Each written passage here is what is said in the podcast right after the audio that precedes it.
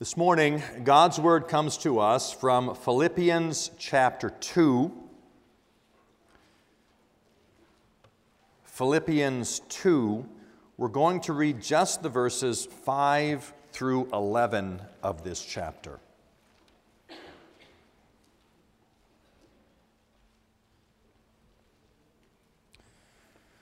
Philippians 2, beginning at verse 5 what we hear now is God's word. Have this mind among yourselves, which is yours in Christ Jesus, who, though he was in the form of God, did not count equality with God a thing to be grasped, but emptied himself by taking the form of a servant, being born in the likeness of men. And being found in human form, he humbled himself by becoming obedient to the point of death, even death on a cross. Therefore, God has highly exalted him and bestowed on him the name that is above every name, so that at the name of Jesus every knee should bow in heaven and on earth and under the earth, and every tongue confess that Jesus Christ is Lord to the glory of God the Father. Here we end the reading of God's holy word. I invite you to turn to the back of your Trinity Psalter hymnal to page 861 in the back section. This is the Belgic Confession of Faith, one of the doctrinal standards of our church, and this morning we read Article 19. From page 861, Article 19, entitled The Two Natures of Christ. We believe that by being thus conceived, the person of the Son has been inseparably united and joined together with human nature, in such a way that there are not two sons of God, nor two persons, but two natures united in a single person with each nature retaining its own distinct properties. Thus, his divine nature has always remained uncreated, without beginning of days or end of life, filling heaven and earth. His human nature has not lost its properties, but continues to have those of a creature. It has a beginning of days. It is of a finite nature and retains all that belongs to a real body. And even though he, by his resurrection, gave it immortality, that nonetheless did not change the reality of his human nature. For our salvation and resurrection depend on the reality of his body. But these two natures are so united together in one person that they are not even separated by his death. So then, what he committed to his Father when he died was a real human spirit, which left his body. But meanwhile, his divine nature remained united with his human nature, even when he was lying in the grave. And his deity never ceased to be in him, just as it was in him when he was a little child, though for a while it did not show itself as such. These are the reasons why we confess him to be true God and true man. True God, in order to conquer death by his power, and true man, that he might die for us in the weakness of his flesh. This is our confession of faith. Well, we are in that section of the Belgic Confession dealing with the second person of the Trinity. We began that last week. Uh, who he is and what he does for us. Last week we talked about the incarnation. The fact that the second person of the Trinity came down, was born of a virgin, and took, upon, took flesh upon himself. He was both Son of God and Son of his greater father, David. This morning, we uh, read an article from the Belgic Confession which uh, I, I, have to confess uh, certainly is probably one of the more theological articles of the confession. dealing with the two natures of the Son of God. But, kids, really, what we're going to talk about this morning is summarized in that last uh, sentence there. We confess Jesus to be true God and true man. That's what we're talking about this morning. We confess Jesus to be true God and true man, the two natures of Christ. He had a divine nature.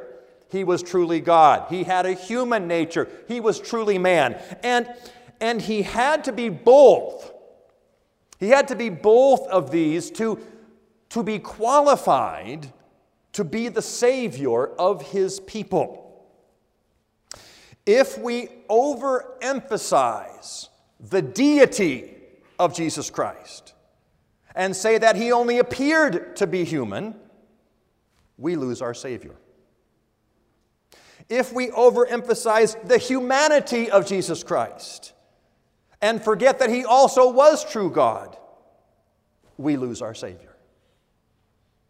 No, Jesus came truly God, truly man. And this perfectly qualified him for the work God had given him to do. We looked this morning at Philippians chapter 2. Now, we looked at this text, it was about six months ago or so in our evening series on the book of Philippians. At that time, uh, we focused really on, on Paul's argument in Philippians chapter 2. You might remember that Paul is talking to the church how they are to be unified with each other, how they are to consider others better than them. They are to humble themselves before their brothers and sisters. In the context of that argument, Paul gives uh, almost something of a parenthesis, this example. This is, this is the example that Paul is trying to make. Look, you need to be willing to humble yourself, and, and your example of that is Jesus Christ. Uh, this morning, we're not going to talk so much about the rest of what Paul is talking about here, but focus just on the example that he gives the divinity and the humanity of Jesus. That he was truly God and that he was truly man. Paul says, have this mind among yourselves, which is yours in Christ Jesus, who, though he was in the form of God. Paul is going to highlight Jesus' divinity. He was in the form, the idea here is he was in his very essence true God to remind them, to remind us that Jesus has always been God. He is eternal God. We, we are such creatures of time. It's hard for us to begin to imagine eternity. Oh, maybe as we think to the future, we can think of a future that is unending before us.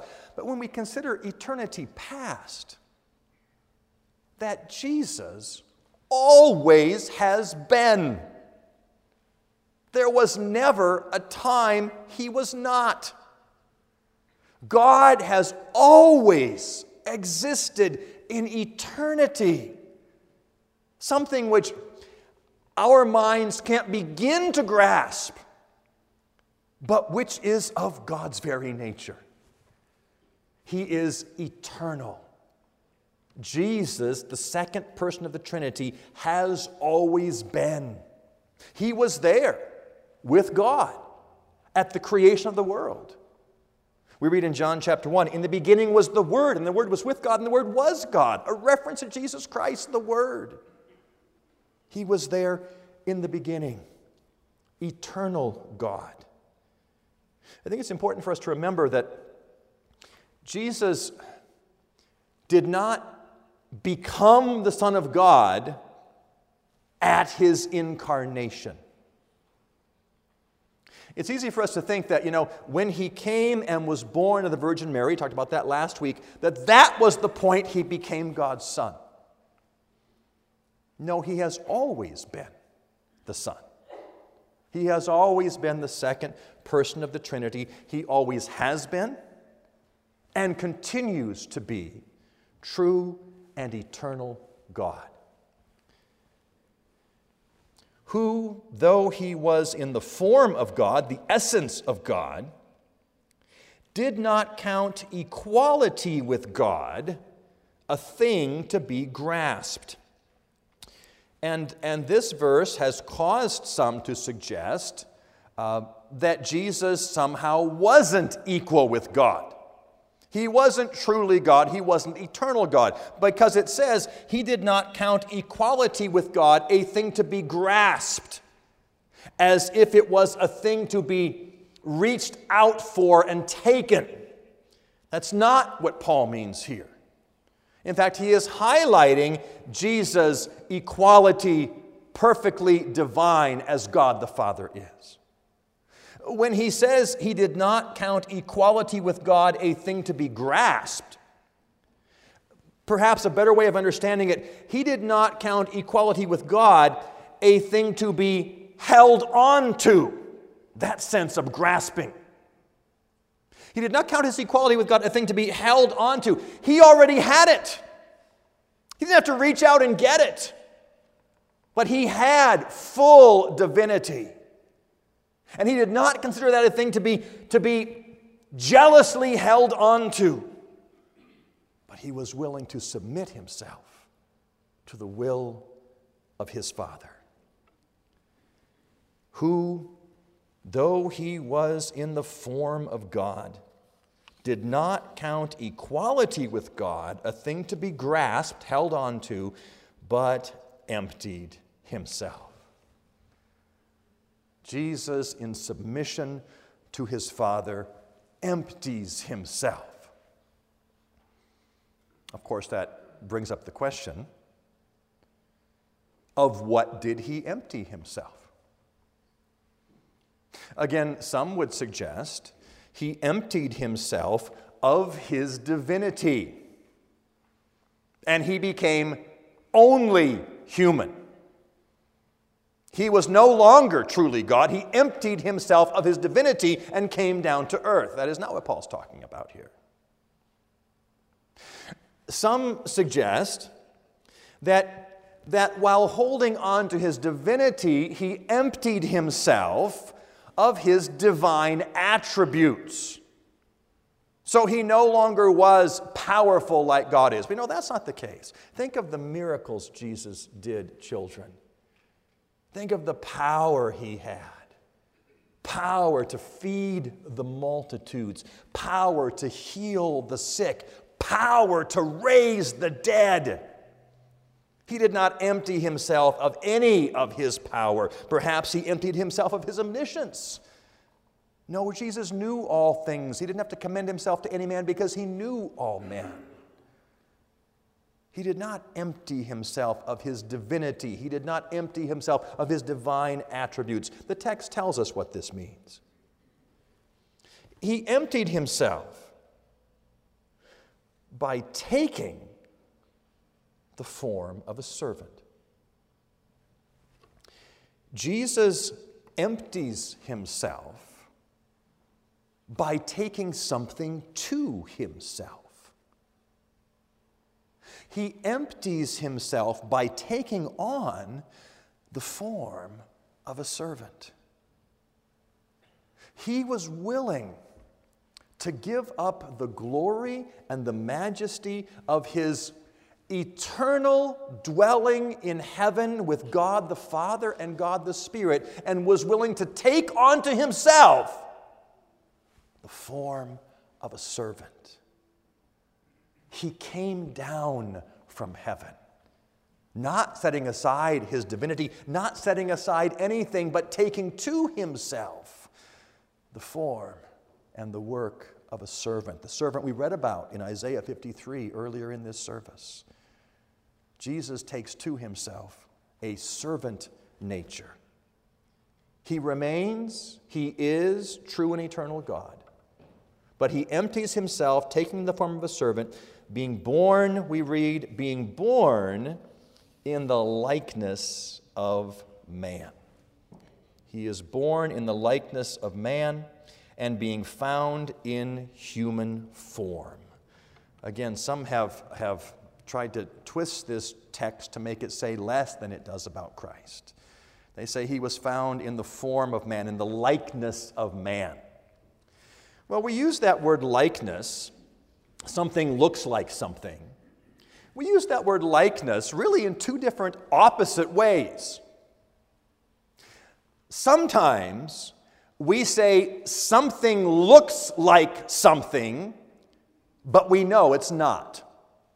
Kids, if you've ever watched a magician, I like watching magicians. But One of my former colleagues, his hobby was magic. If you, if you ever watched a magician, they'll take something simple like their handkerchief and they'll, they'll put it in their hand, and out comes a dove. And you say, you know, it looks like that handkerchief became a dove. It looks like it. Now, we know it didn't, okay? We know the handkerchief did not become a dove, but it looks like it. Even though we know it's not, it looks that way. It looks like it. That's how we use the word it looks like, or it's a likeness. It's a likeness of becoming a dove. Sometimes we use that phrase because we know it has not taken place, but sometimes we say it looks like it because it absolutely is that way. You know, maybe, uh, maybe we, uh, after church, see some of the, of the children you know, around the church, and, and, and we sometimes have a hard time keeping track whose kids are whose, and we see one and we say, oh, no, no, I know who that is. He looks just like his dad. He looks like, he looks like, a, like a Freeman. Because he is one. Because he is one. We say it looks like it because it is that way.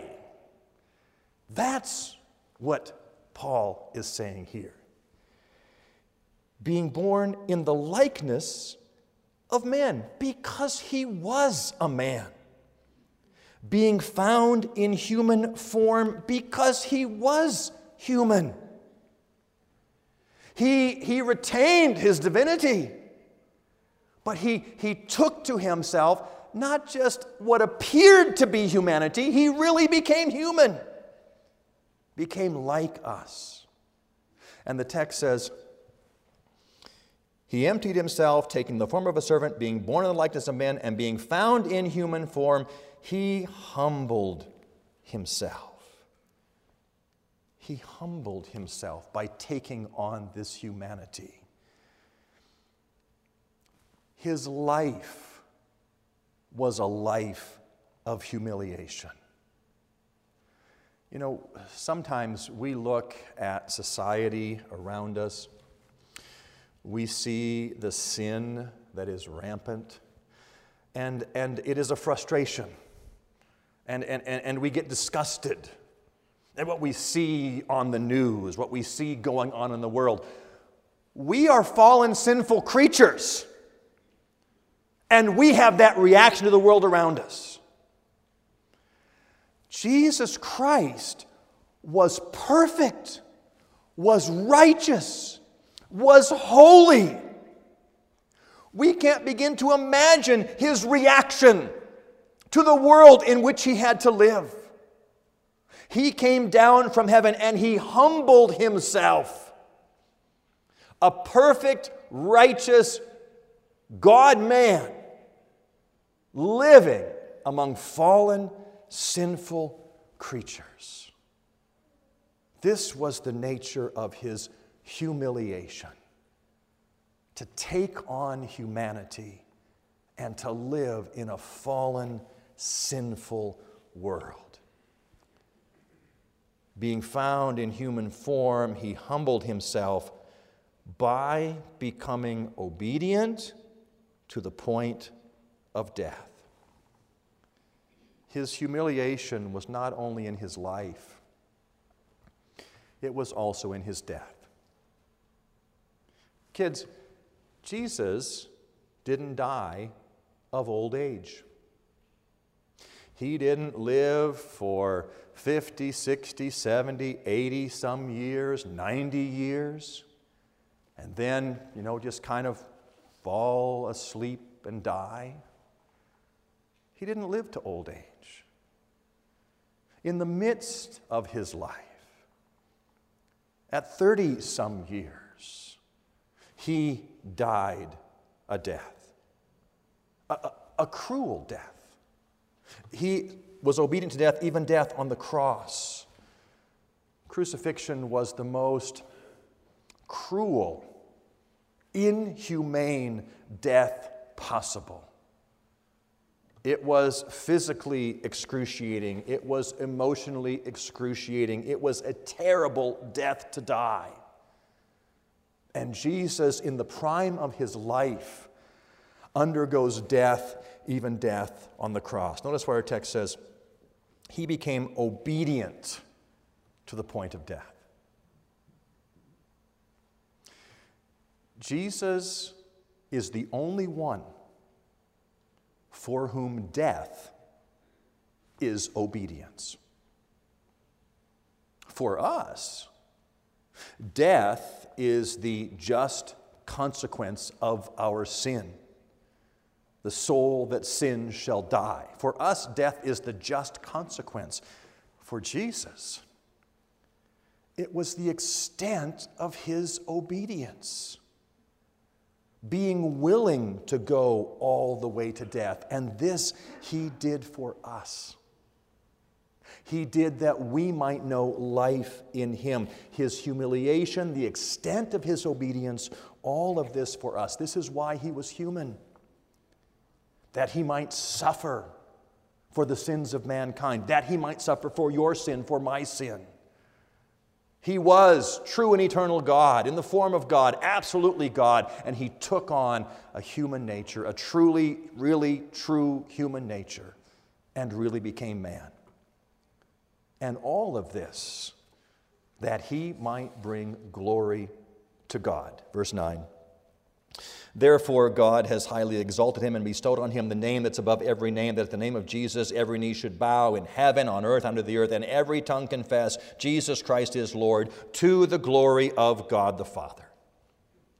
Jesus comes to do the will of his Father, to bring glory to his Father. And as Jesus comes and does his work, as he takes sin upon himself, as he goes to the cross, it is to highlight the glory of God the Father. It is to highlight his justice and his mercy. That he is a God who does punish sin. And that he is a God who is merciful to each and every one of his own. The work of Jesus Christ highlights the wrath and the love of God. God's terrible anger toward a fallen, sinful creature, and yet God's great love bestowed on those who are found in Him. Jesus' work highlights the Father's perfect plan of salvation. That in the fullness of time, when He was ready, He would send Jesus Christ to be the Redeemer of His people. Jesus was the God man to the glory of God the Father. And, and God the Father exalts the Son. Again, from verse 9. Therefore, God has highly exalted him. God has highly exalted him. Jesus Christ would go to death on the cross, a crucifixion, a sign of the curse of God. But that would not be the end for him. Jesus Christ on that third day would be raised again from the dead. He would be exalted in his resurrection. He would now live among his people for 40 days. He would be exalted in his ascension as he was returned back to the Father once again, enjoying that intertrinitarian fellowship once again in heaven. Jesus Christ is exalted because he comes to do the work of the Father and completes it perfectly. And that same Jesus Christ right now reigns from heaven, right now reigning as King of Kings and as Lord of Lords. He is exalted and he is given a name. God has highly exalted him and bestowed on him a name that is above every name. What is that name, kids? What is the name of Jesus' exaltation? What does our text say? Our text says, so that at the name of Jesus, every knee should bow in heaven and on earth and under the earth. The name he was given in his exaltation was not the name Jesus. That was the name of his incarnation. That was the name of his humiliation. Uh, again, maybe a, a little looser but more understandable translation that at the name that belonged to Jesus, every knee should bow in heaven and on earth and under the earth, and every tongue confess that Jesus Christ is Lord. That is the name. That is the title he is given. Jesus Christ is Lord to the glory of God the Father. And every knee will bow and every tongue will confess that glorious truth. Jesus Christ is Lord and reigns right now over all creation. Every knee will bow, every tongue will confess. For those who know Jesus Christ, for those who are found in Him, they will do so with joy. They will rejoice to declare Jesus Christ Lord and King over all things. For those who are not in Him, they too will be forced to acknowledge, cringing before Him, that He is who He said He was. He is King of Kings, He is Lord of Lords. They will be forced to acknowledge that Jesus Christ is the God man, truly divine truly human. Have you embraced this Jesus Christ, this perfect Savior? Have, have you recognized Him not only as Jesus, God saves your Savior, but have you recognized Him as Lord, your King, your ruler? Oh, we love Jesus Christ as Savior.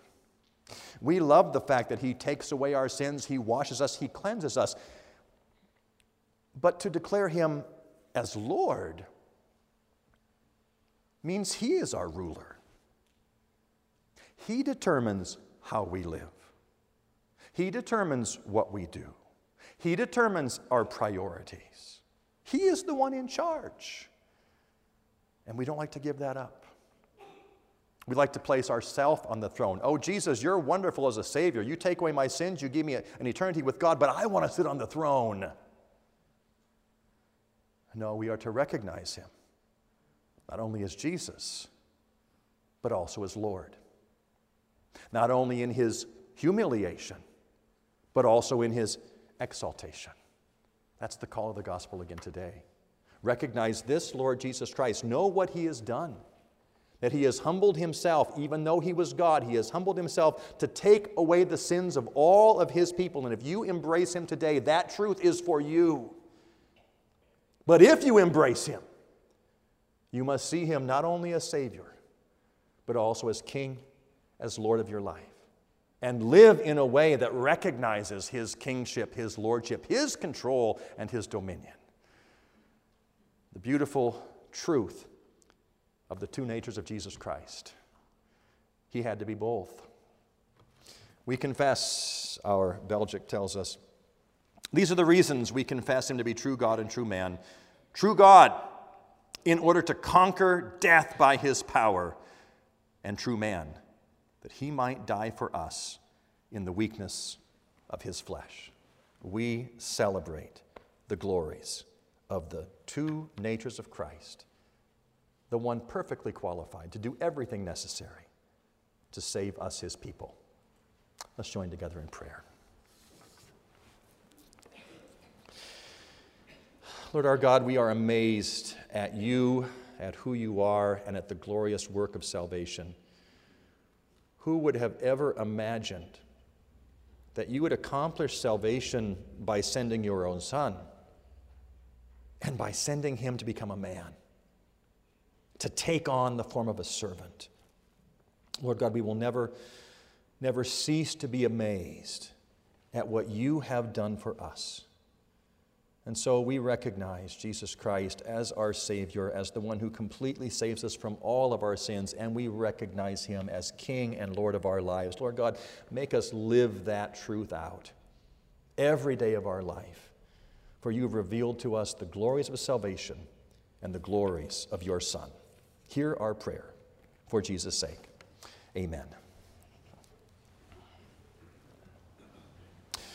Let's sing together from number 378 in the Trinity Psalter.